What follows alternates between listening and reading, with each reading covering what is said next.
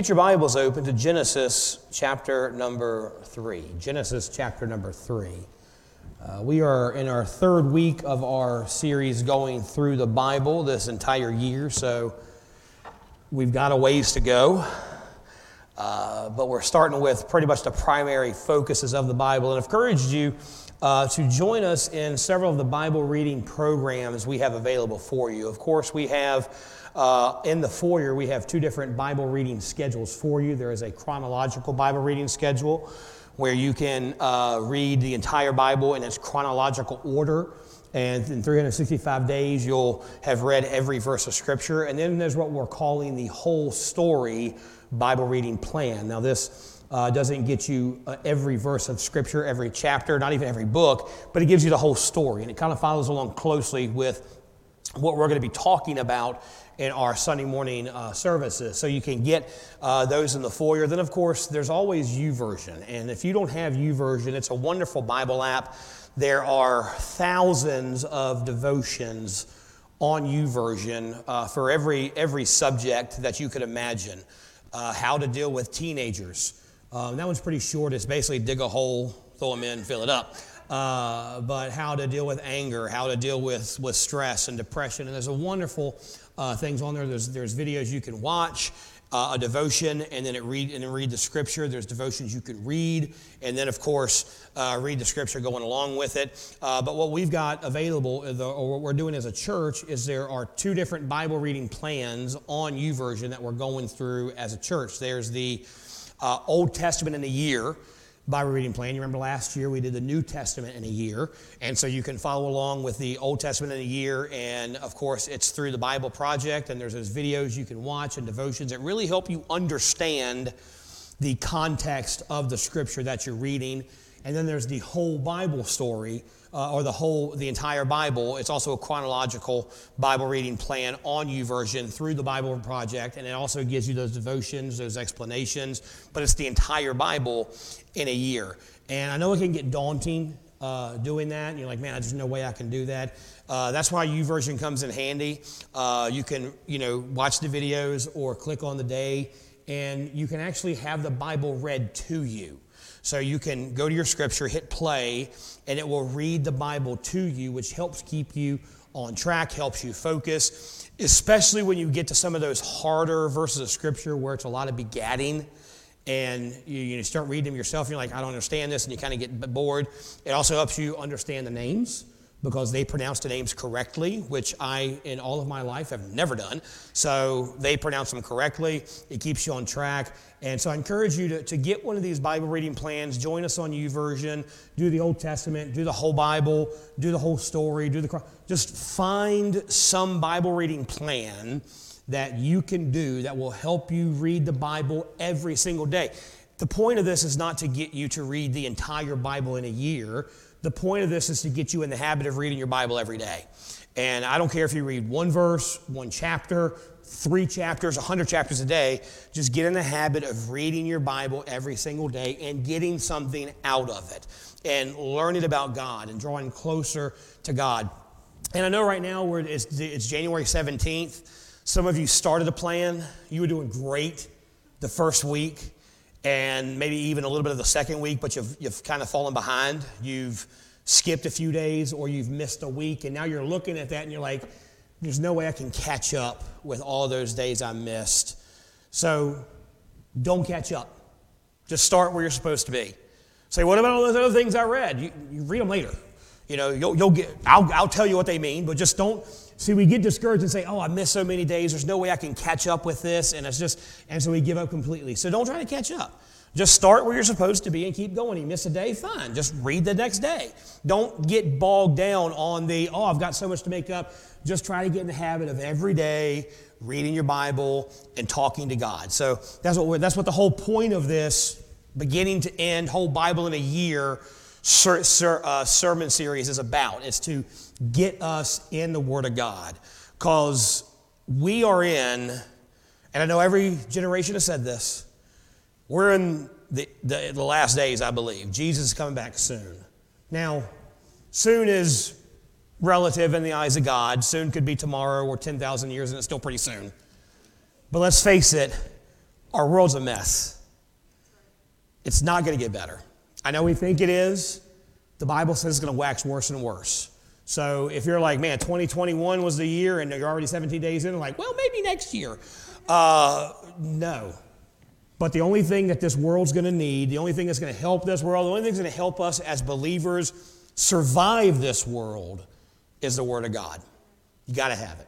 We got to give it to the law. So that's the whole point of this is to get us into the Word of God. So this week we're in our, our third week of our series going through the Bible. And this morning we're going to look at one of the most important stories in the Bible.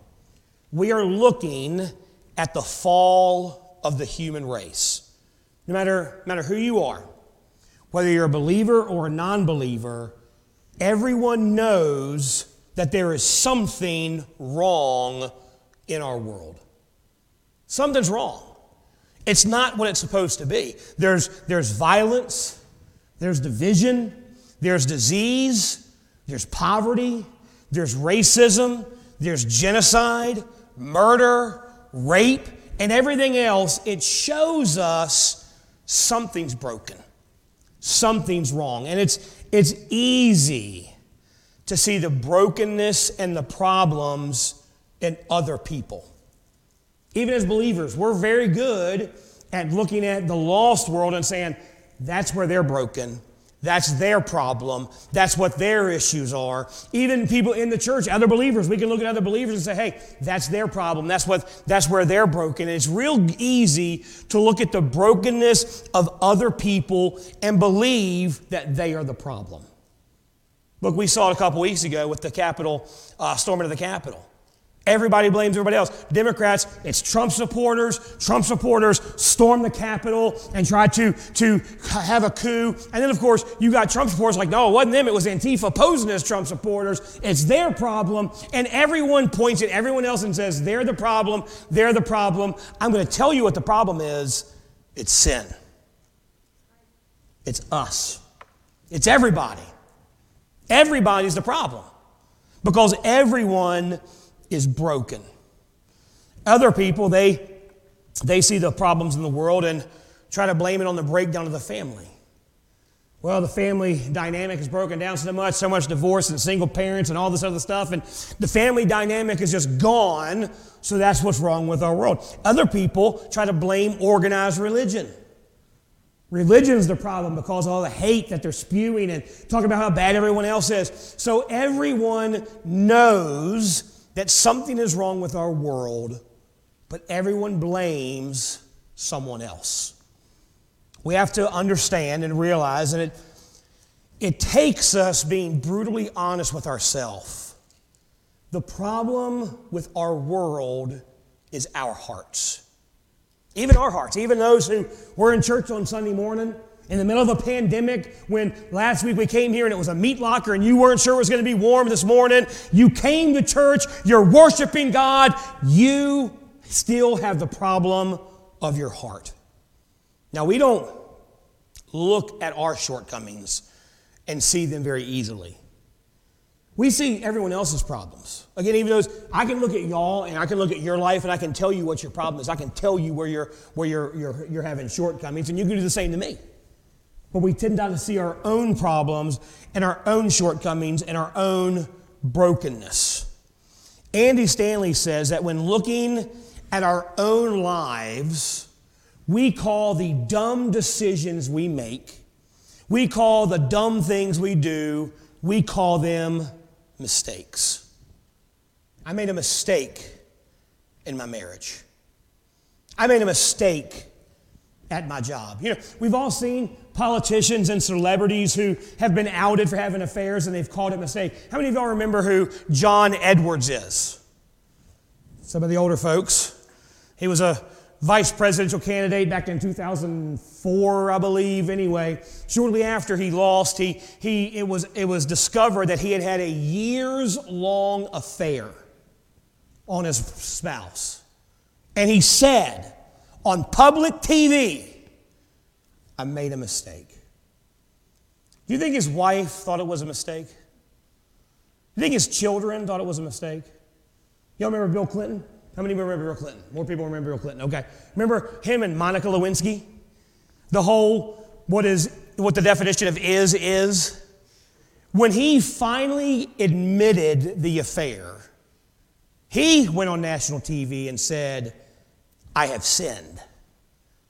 I never thought I'd say this, but I respect Bill Clinton for admitting that he had sinned instead of saying, I just made a mistake. A mistake is something when you, you do when you lock your keys in your car. A mistake is something you do when you leave your coffee on your car and drive down the road and it spills. Anybody ever done that? That's a mistake. Having an affair is not a mistake. A mistake is something that happens by accident. Things that we do on purpose. Things that we plan to do. Things that we do over and over again on a regular basis are not mistakes. There's a better word for it, and the Bible calls it sin. It's not a mistake, it's a sin. It's a disease that all of us have. And we've been corrupted by it. And the Bible tells us that this disease enters the world in Genesis chapter 3. In Genesis 2, at the end of Genesis 2, the world is perfect. God's finished creating everything. He said it's very good. He saw Adam alone, said it's not good that he's alone, so he created Eve. He said everything's perfect. They lived in perfect harmony and communion with each other and with God the Father. Though there was no disease, there was no sickness, there was no cold. It was 72 degrees all the time. It was perfect. There were, yes, there were animals there. There were what we consider predators there. There were lions there. There were Tyrannosaurus rexes there, but they were all vegan. It was, it was perfect. Nothing was wrong. Then, in Genesis 3, everything changes. In six verses, the world goes from absolutely perfect to completely broken and destroyed everything begins to unravel. Now, we don't know how long Adam and Eve were in the garden. We tend to view it like, okay, God created everything in six days, rested on day seven, day eight, he made Eve, day nine, they sinned. That's kind of how we view it. I don't believe Adam and Eve were in the garden. I don't believe they were only in the garden for a day or two. I don't know how long they were there, but they could have been there for thousands of years for all we know. However long they were there, they, they were there for they were there for however long they were, and then they sinned. Look at Genesis chapter 3, look at verse number 1. now the serpent was more subtle than any beast of the field which the Lord God had made. And he said to the woman, Yea, hath God said, You shall not eat of, the, of every tree of the garden? And the woman said unto, unto the serpent, We may eat of the fruit of the trees of the garden. But the fruit of the tree which is in the midst of the garden, God hath said, You shall not eat of it, neither shall you touch it, lest you die. Now, here we have our first problem. God never said that. God never said anything about touching it. I don't know why Eve said, God said we can't even touch it. Maybe, I mean, they could have juggled the fruit and been fine as long as they didn't eat it. We don't know why she said that. Maybe she was ignorant because Adam didn't explain it to her. Maybe Adam told her just to be safe. Adam said, Hey, God said don't touch that tree, just to remove any temptation from her. He, he didn't tell her, God said don't eat it. He goes, God said don't even touch it. Don't touch that tree and we'll be fine. Maybe she just resented God's rules. But for whatever reason, she misquotes God. Whatever reason she had, Distortion of God's word is always dangerous and always leads to trouble. Let's keep reading. Look at verse number four. And the serpent said unto the woman, You shall not surely die. For God does know that in the day you eat thereof, then your eyes shall be open, and you shall be as gods, knowing good and evil. And when the woman saw that the tree was good for food, and that it was pleasant to the eyes, and a tree to be desired to make one wise. She took of the fruit thereof, and did eat, and gave also unto her husband with her, and he did eat. Now, I've heard a lot of preachers try to explain verse 6 there, her husband with her. I've heard some preachers say, well, Adam wasn't with her at the tree. She took the fruit, ate the fruit, then she went and found him, and he saw that she had eaten, and he loved her so much that he knew God was going to condemn her, and he knew that he didn't want her to go alone. So he, out of love for her, ate of the fruit himself to save her. He's a type of Christ. And man, that sounds beautiful, but it's wrong. When you study the Hebrew, the word with her means right there beside her the whole time. While Eve is talking to the serpent, Adam isn't out killing soul, you know, not killing nothing. He's not out gardening or walking with God or doing his own thing. He is right there beside her, listening to this conversation and saying nothing. He knew what was, he knew what God said. He could have spoke up and said, Well, no, Eve, God didn't say don't touch it. God just said don't eat it. And he could have told the serpent, hey, no, God said that if we ate that fruit, we die. I'm going to believe God over you. But Adam is right there beside Eve saying nothing. Bible tells us in 1 Timothy that Adam wasn't deceived. Eve was deceived. That's not talking bad about Eve, not bashing women here. The Bible says Eve was deceived. Adam wasn't. Adam was right there the entire time, knowing what was happening and allowing it. He knowingly and willingly disobeyed God. Why was he silent? Why didn't he speak up and correct Eve when she misquoted God? Now, we don't know. Maybe he was letting her eat and she ate and didn't drop dead and he thought, maybe God was lying. Maybe he was testing her. Maybe he was sick of her. Maybe they've been together there a couple million years. He's like, you know what? I got, I got more ribs. God can make a new one. Go ahead, eat it, die. She ate, didn't die. He's like, oh, well, I guess I'll give it a shot. We don't know why he didn't speak up, but he didn't. He knew what God had said would happen if they disobeyed God, if they disobeyed. But he did anyway. Look at verse number seven. And the eyes of them both were opened, and they knew that they were naked, and they sewed fig leaves together and made themselves aprons. So in this story, the story, and we can look at it as the story of the fall of, of, of Adam and Eve. It's the story of the fall of mankind. It's our story. We see four things about our sin. Here's the first thing we see. Number one, we see why we sin. Why we sin. Sin is a part of every single one of our lives. How many of y'all are, have conquered sin and you sin no more? I was looking to see who was a liar. We all struggle with sin. And look, and I, will get into this. A lot of times we like to justify our sin. Apparently not. I think I, my notes got erased here. We like to justify our sin because our sin is not as bad as other people's sin. And so it's like, well, you know, I may have lied, but I didn't, I didn't kill anybody. Or I may have, I may have gossiped a little bit, but I didn't, I didn't do anything as bad. You know, I'm not a drug addict or anything like this. I'm not a, I'm not, I'm not like them, so I'm okay. Here's what we need to understand right off the bat, because you're going to see why we sin. You can think, well, my sin is not as bad as their sin. According to God, all of our sin is filthy and disgusting and hung him on the cross and breaks fellowship with him. I don't care how big or little you think it is. I don't care if you think your sin, your sin's okay, but other people's sin is worse. Your sin killed Jesus just as much as, the, as Hitler's sin. We don't like to think about that, but it did. Well, I didn't murder that. Doesn't matter. All of our sin is terrible. So don't think, well, well, my sin's not so bad, but that's okay. No, yeah, it is.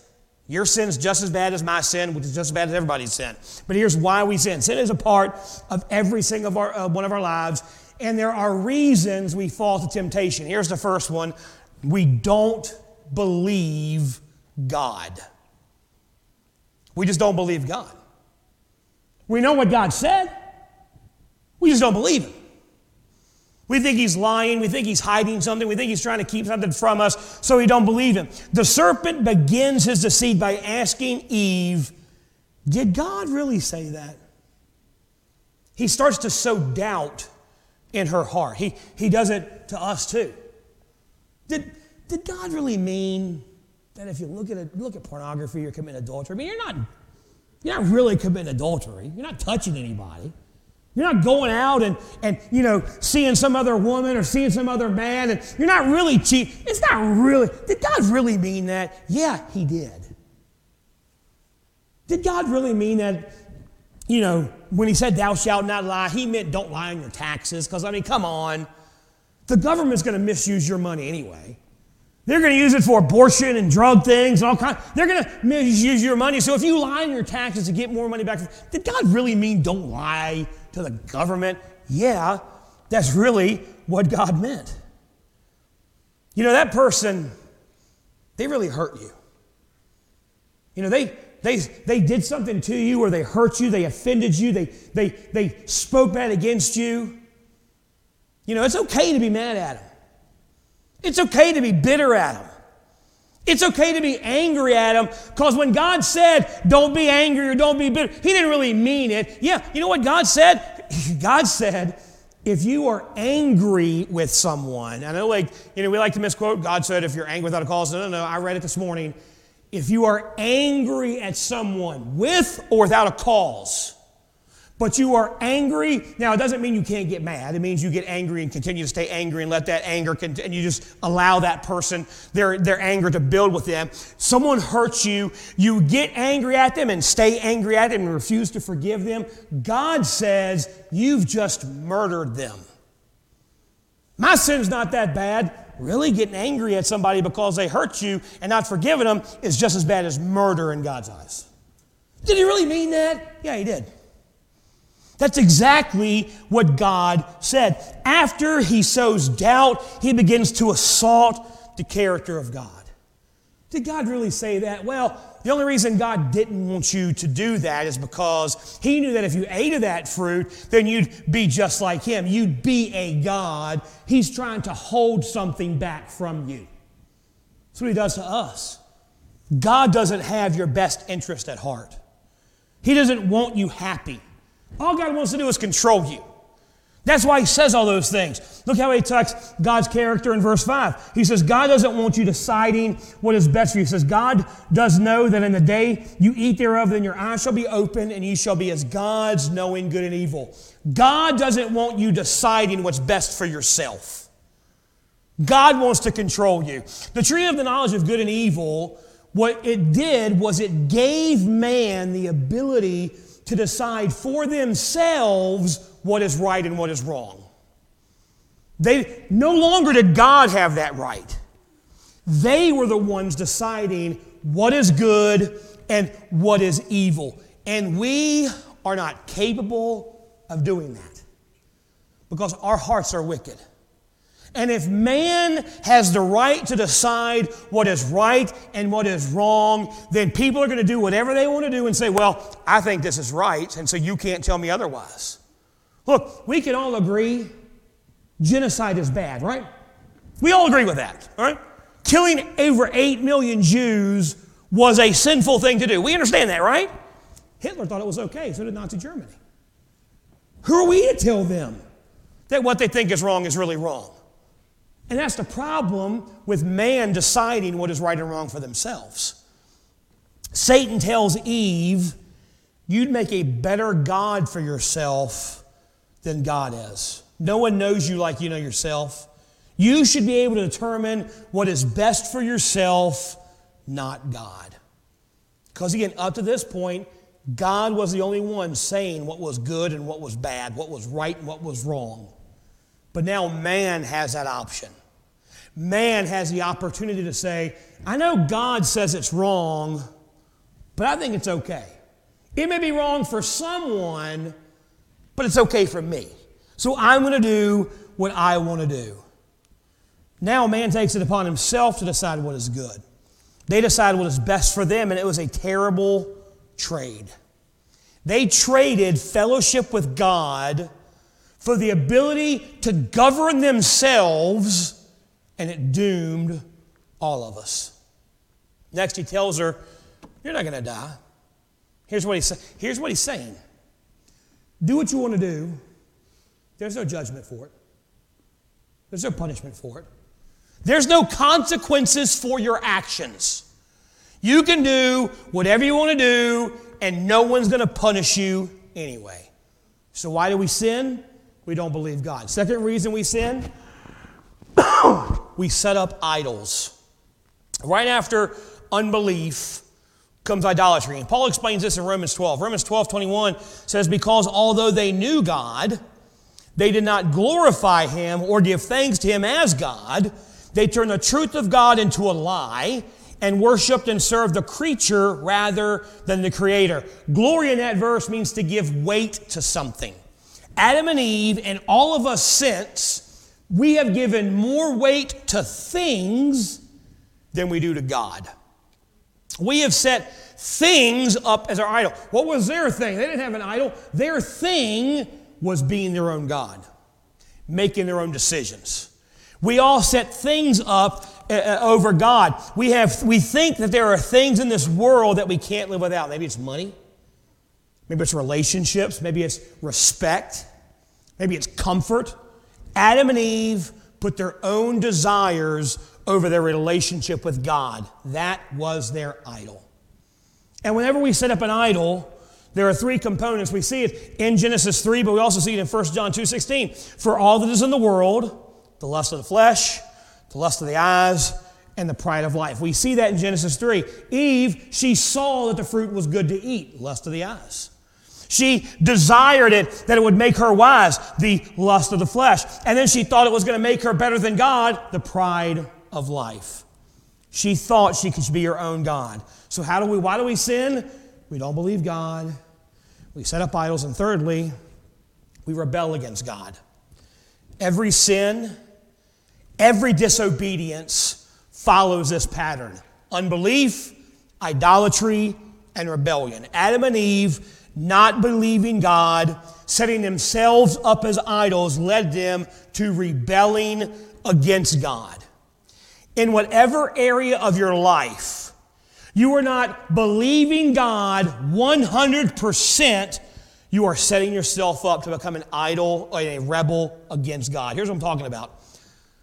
I've, I've been pastoring now, what, nine, ten years? Nine years? Too long. Pastor nine years. I've met a lot of couples who love God. They want to serve God. They want to honor God because they're coming to church, they're seeking answers, they're getting involved, but they're living together out of marriage. It's not a big deal to them. Well, it's not a big deal in the Bible. God says that thou shalt not, it's not good that a man touch a woman. Now, that doesn't mean touch a woman. That word literally means cohabitate. You know what God says? It's not good for a man to live with a woman that's not his wife. It's not good. God says it's sin. But couples who love God, they say, well, you know what? I believe God in every area but this area. And they can make up all kinds of excuses why. Well, we've been together for so long, we're going to get married anyway. Well, we both, you know, we need we need to find you know, two, two incomes to live and to keep our standard of living. So, you know, it's okay now, and we, we make up all kinds of excuses because it's what we want to do. We don't believe God in this area. Or believers who love God, they want to do right, but they don't want to be faithful to church. I know God says not forsaking these themselves together, but you know what? Sunday's my only day off, and I'm tired. Or my kids have activities on Sunday that they got to get to, and so I'll, I'll go when I can. And I believe God and I love God in every area but this area. They set themselves up as a rebel against God or they don't believe God in the area of faithfulness to, to the tithes and offerings. They, they believe, well, you know what, I got, I got to work on Sunday, I got to make money myself, and I, am barely making ends meet, and I know God says I, I should, you know, send the tithe to the church, and I know God says what I should do, but I can't afford to, so yeah, I believe God in every area except this one. This one I know more than God. This one I'm a rebel against God. If you are not totally surrendered to God right now in any area, that area is your idol, and you are a rebel against God in that area. So that's why we sin. Number two, let's see how we respond to sin. Now, this is not how we are supposed to respond to sin. This is how we actually respond to sin. Look at verse number 8 in Genesis 3. And they heard the voice of the Lord, God walked in the garden in the cool of the day, and Adam and his wife hid themselves from the presence of the Lord God amongst the trees of the garden. And the Lord God called unto Adam and said unto him, Where art thou? And he said, I heard thy voice in the garden, and I was afraid because I was naked, and I hid myself. Now, again, this is not how we're supposed to respond, but this is how we usually respond when we sin. As soon as they sinned, they felt shame. As soon as they sinned, their eyes were open. They saw themselves as naked. And again, that has nothing to do with clothing. Were they physically naked? Yes, but it has nothing to do with, with actual clothing. They saw themselves as vulnerable and they hid themselves from each other. They make aprons. Remember, before verse chapter 2, end of verse chapter 2, they're naked and unashamed. They are completely at fellowship with each other and God, and they're not ashamed, and they're open, and now they've sinned and they're ashamed, so they're hiding themselves from each other. Then they're hiding themselves from God. They felt exposed, they felt vulnerable. And what do we do when we feel that way? We cover ourselves, we hide we feel insecure. When we sin, we hide from God and we hide from others. But how do we do it? First of all, we do it by lying about our sin. Of course, we lie to others. Did you do this? No, I didn't do it. We try to hide our sin, try to make sure people. But the worst thing we do is we lie to ourselves about our sin. We try to tell ourselves our sin isn't that bad. Again, we look at other people's sin, then we look at our sin, and we say, well, I'm not like them. Yeah, I did. Yeah, I made a mistake. Again, I made a mistake. I messed up. But I'm not like them. So I'm not, my sin's not quite as bad. You know, in the Bible, the Bible says there are sins, but the Bible also says there are things that God calls abominations. The word abomination literally means to make sick. There are things that we can do that, according to Scripture, make God vomit because He's so disgusted with us. And we're real quick to point out abomination to everybody else. I know a lot of people say, you know, Leviticus says homosexuality is an abomination of God and it makes God vomit. Does the Bible say that? Yeah, it does. The Bible also says a woman shouldn't wear clothes that pertain to a man, and people take that out of context too, so we got to be real careful about that. But we're real good. You know, false idols are an abomination. And we're great to point that out to other people. You know what some other things that God said are abominations? He says justifying your sin is an abomination. Well, I messed up, but here's why. Now, your justification of why you did what you did makes God sick. Pride, arrogance makes God sick. I'm not as bad as they are. That makes God want to vomit. Refusing to hear the law of God and obey makes God sick. A proud look, even looking like you think you're better than someone else, makes God want to vomit lying, even little white lies, makes God vomit. Shedding innocent blood, man, we can get behind that one, can't we? We can get behind the shed, you know, Planned Parenthood and abortion. That is an abomination to God, and we can get behind that one. But how about gossip and sowing discord is sin too? Well, I'm not killing babies. I'm just talk, I'm just trying to warn people about so and so. I'm just letting people know what's going on with so. I'm not killing babies. According to God, they, the Bible, they both make God vomit. So don't look at your sin and say, yeah, I messed up. I made a mistake, but it's not as bad as those. Yeah, it is. Don't lie to yourself and say you're not as sinful as someone else. Well, I didn't kill anybody. Ever get angry with someone and not want to forgive them? You just killed them. Well, I never committed adultery. Ever look at someone who's not your spouse and have an impure thought about them? God says you did. So don't lie to yourself and say your sin's not that bad. Yes, it is. Your sin is wicked and vile and putrid and disgusting, just like mine. I'm not sitting here saying y'all are filthy and disgusting. I'm, no, no, no. My sin is disgusting and putrid and makes God want to vomit too. But so does yours. So don't lie to yourself and say, well, it's not quite that bad. So we, how do we justify our sin or how do we react to respond to sin? We lie about it.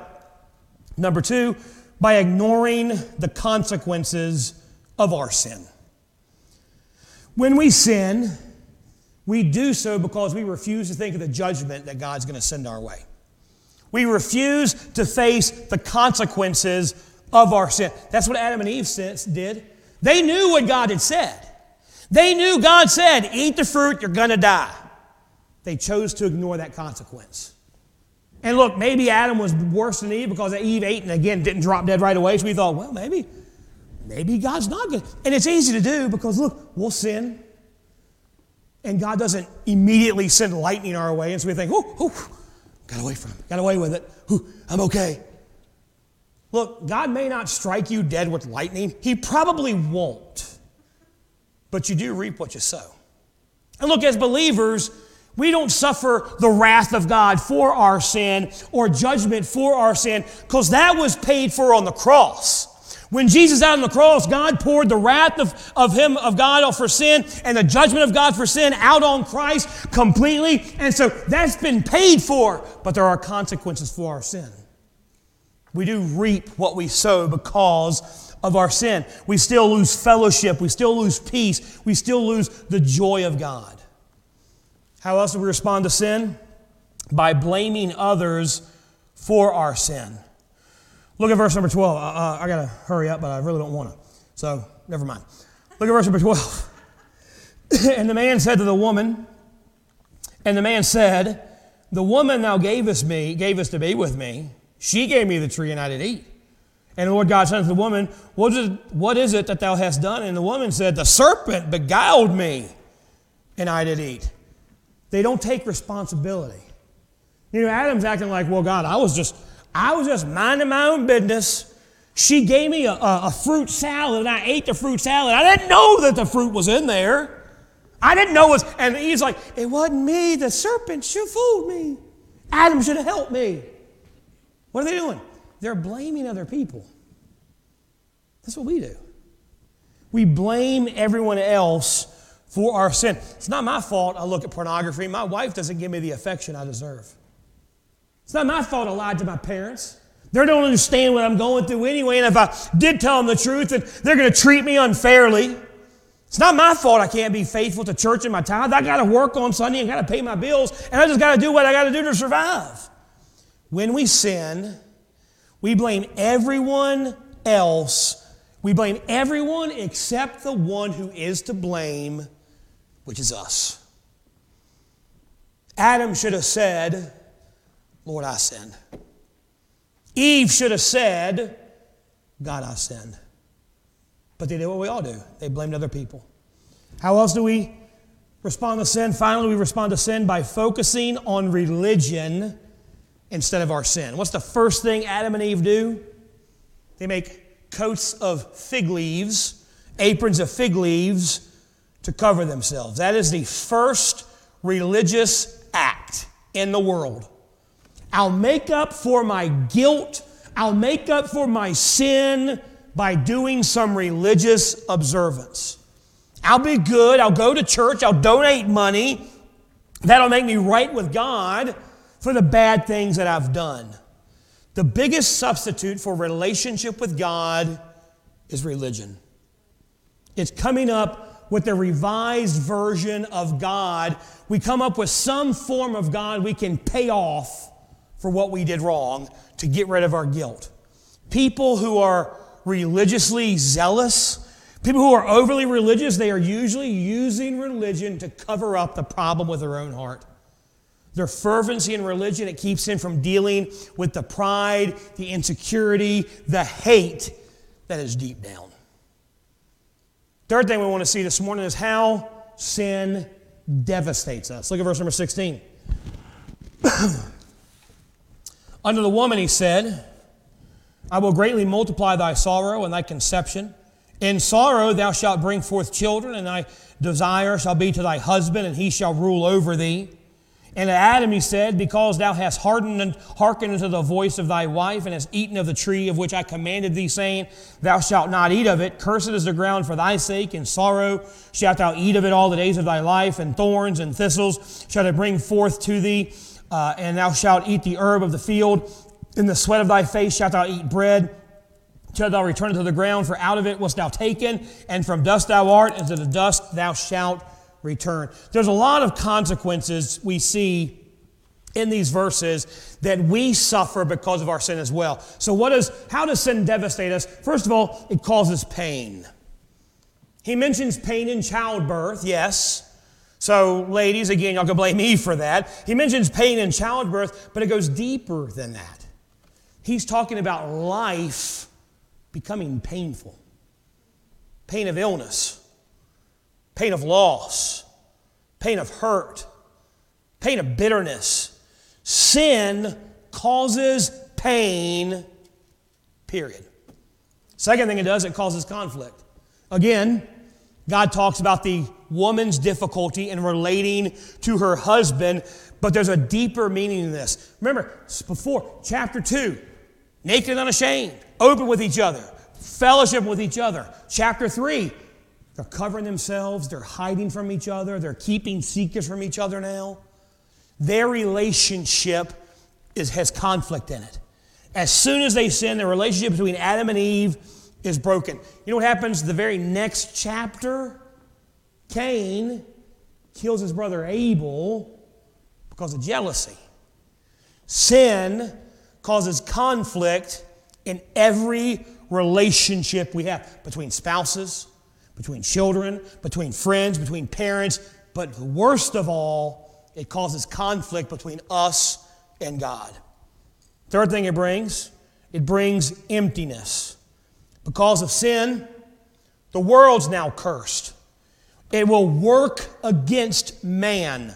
Now, the ground is no longer our friend. Our lives become filled with heartbreak and dissatisfaction and pain.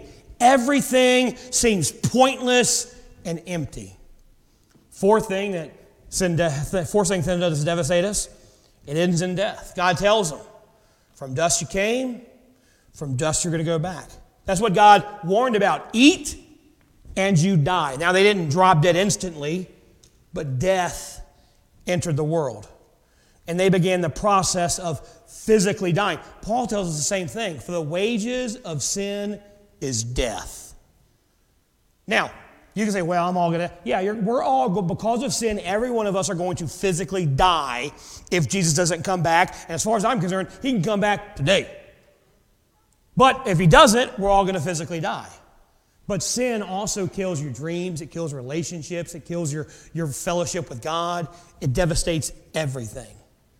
The final thing, the worst part of sin that it does, how it devastates us, we lose our fellowship with God. Look at verse number 23. Therefore, the Lord God sent him forth from the Garden of Eden to till the ground from whence he was taken. So he drove out the man and he placed at the east of the Garden of Eden cherubims and a flaming sword, which turned every way to keep the way of the tree of life. So, because of their sin, God, the Bible says, has to drive them out of his presence. And then he puts up warrior angels and flaming swords so they can never come back to God again. They had to wait until Jesus would come and shed his blood for them until they could have fellowship with God. We lose fellowship with God. They are cast out of God's presence with no way back. That is the greatest consequence of all. As children of God, we can't lose our position with God. You will never lose your, your, your fellow your position with God, your relationship with God, but you can lose your fellowship with God. God says, if we have iniquity in our, you know what iniquity is? Iniquity is justifying your own sin because it ain't as bad as everybody else. Given a reason, well, this is why I can do what I do because my boss is an idiot or my wife's a mean to me or my husband's a jerk. And so we justify our sin. That iniquity, God says, you have iniquity in your heart. He says, I will not hear you. Doesn't say he cannot, says he will not hear you. You have pride, God says, I'm going to resist you. Your sin, my sin, causes us to lose fellowship with God the Father. Nothing would ever be complete again for them. Nothing would ever make sense again. They could never attain true happiness again. Sin's consequences are unspeakable and unbearable, but we bring them on ourselves. That brings us to the fourth thing we're going to look at today, and this is what we're going to close with. Number four, how is sin cured? The whole turning point of the Bible is a scene so shocking that the Bible, uh, Peter says the angels look down in bewilderment. Look at verse number 9 of chapter 3. We're going to walk through this real quick. Chapter 9. And the Lord God said unto Adam, called unto Adam and said, Where art thou? So God, he comes looking for Adam. He knows, he knows where Adam is. Here's what we, you know, we talked about this in growth group this week. You read Genesis 2, and it's like God almost forgot about Eve. It's like he made everything and said, Oh, everything's real good. Oh, it's not good, Adam. Oh, I need to make Adam a, a helpmeet. He knew he was going to make Eve. The reason it's worded like that is for our benefit not, he didn't forget, and so he can show us how much we need fellowship and we need companionship and we need people in our lives. And so the way it's worded, God's not walking around going, I wonder where Adam is. He knows where Adam is. He's God. He's looking for Adam, but Adam is hiding from him. They expected God to destroy him. Instead, God comes looking for them out of love. Yeah, he casts them out. Yeah, he curses them. Yeah, he does. He sends, he gives them punishment, but he's not coming looking for them with a belt in his hand, ready to destroy stuff. He's looking for them out of love. He finds them and he makes them a promise. Look at verse 15. I will put enmity between thee and the woman, and between thy seed and her seed, and it shall bruise thy head, and thou shalt bruise his heel. This is the first promise of the Savior.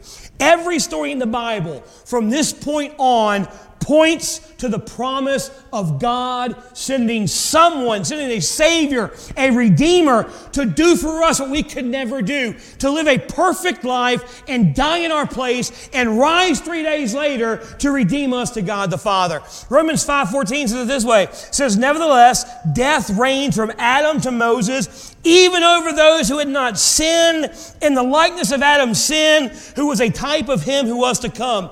Jesus, the Bible calls Jesus the second Adam.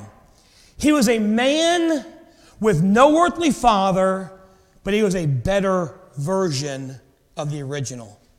He was tempted like Adam, but unlike Adam, he was tempted in the wilderness after fasting for 40 days. He's weak, he's hungry, he's, he's beat down, and then he's tempted. Adam is tempted in, the, in paradise. Adam is tempted where he has everything he needs. And he's tempted. Unlike Adam, he was tempted three times. Adam was tempted once. Jesus was tempted three times, and he resisted. And also, unlike Adam, he resisted every temptation thrown at him. He resisted by doing what Adam failed to do, focusing on what God said and believing God. Adam and Eve disobeyed, they ate from the tree and they died. Jesus, he obeyed God. And he willingly climbed up on a tree and he willingly gave his life and died to bring us life. Genesis 3:21 says this, says unto Adam also and to his wife did the Lord God make coats of skin and clothe them. This is a picture of what Jesus would do on the cross for us. That's the first picture that God was giving, where he had to kill an innocent lamb and use its, its skin and it had to shed its blood to cover the righteousness, uh, the sin of Adam and Eve, so they could look righteous before God. See, Jesus came, he shed his blood, and we accept him as our Savior, accept his death, burial, and resurrection as payment for our sin. His blood wipes away our sin, and God sees us as righteous. He sees us just as he sees Christ. So, how does sin cured? By two things repentance and faith. Repentance means you come out of hiding. You stop blaming others for your sin. It wasn't the woman God gave me. It wasn't the circumstances He put me in. It wasn't my spouse or my boss. It wasn't that I was just hanging around the wrong crowd. I was the one that did wrong because I wanted to. I sinned. I didn't make a mistake. I didn't get in a bad situation. I chose to sin. Repentance is admitting that you are wrong that you wanted to be God and choose your own version of right and wrong. And faith is believing that when you confess that, God will forgive you and cleanse you. 1 John 1 9. If we confess our sins, He's faithful and just to forgive us our sins and cleanse us from all unrighteousness. And look, we've talked about this. That word confess doesn't mean just saying you did wrong. It's not, not even just saying you're sorry. See, confession, we think confession is, you know, so like in a interrogation room. Did you do this? I did it. Oh, he confessed. Great, we got a confession. No, confession is going to God and saying, God, I did wrong because I wanted to. It was completely against you. You are right. I am wrong, and I believe you. It's confessing, admitting, repenting of what you did and asking God to forgive you. And when we do, He is faithful to cleanse us and forgive us. Our sin separates us from God. Repentance and faith bring us back to Him. You know, the gospel tells us if we expose our sin, Jesus will cover it. But if we cover our sin, God will expose it. Genesis chapter 3 is your story. You are more than just a good person who made a few mistakes. You are a dark hearted sinner that chose to rebel against God, and just like Adam and Eve, but even though we choose to, even though we willingly and admittedly on our own rebelled against God, He loves us so much, He comes looking for us. God sent His Son to find us, to rescue us. When He died on the cross, it was for you. Now, you're, I know all of us here are professing believers. All of us here, we, we have openly and publicly said we've accepted Christ as our Savior. We still sin we still rebel against God. You can think yours isn't as bad as somebody else's, but it is.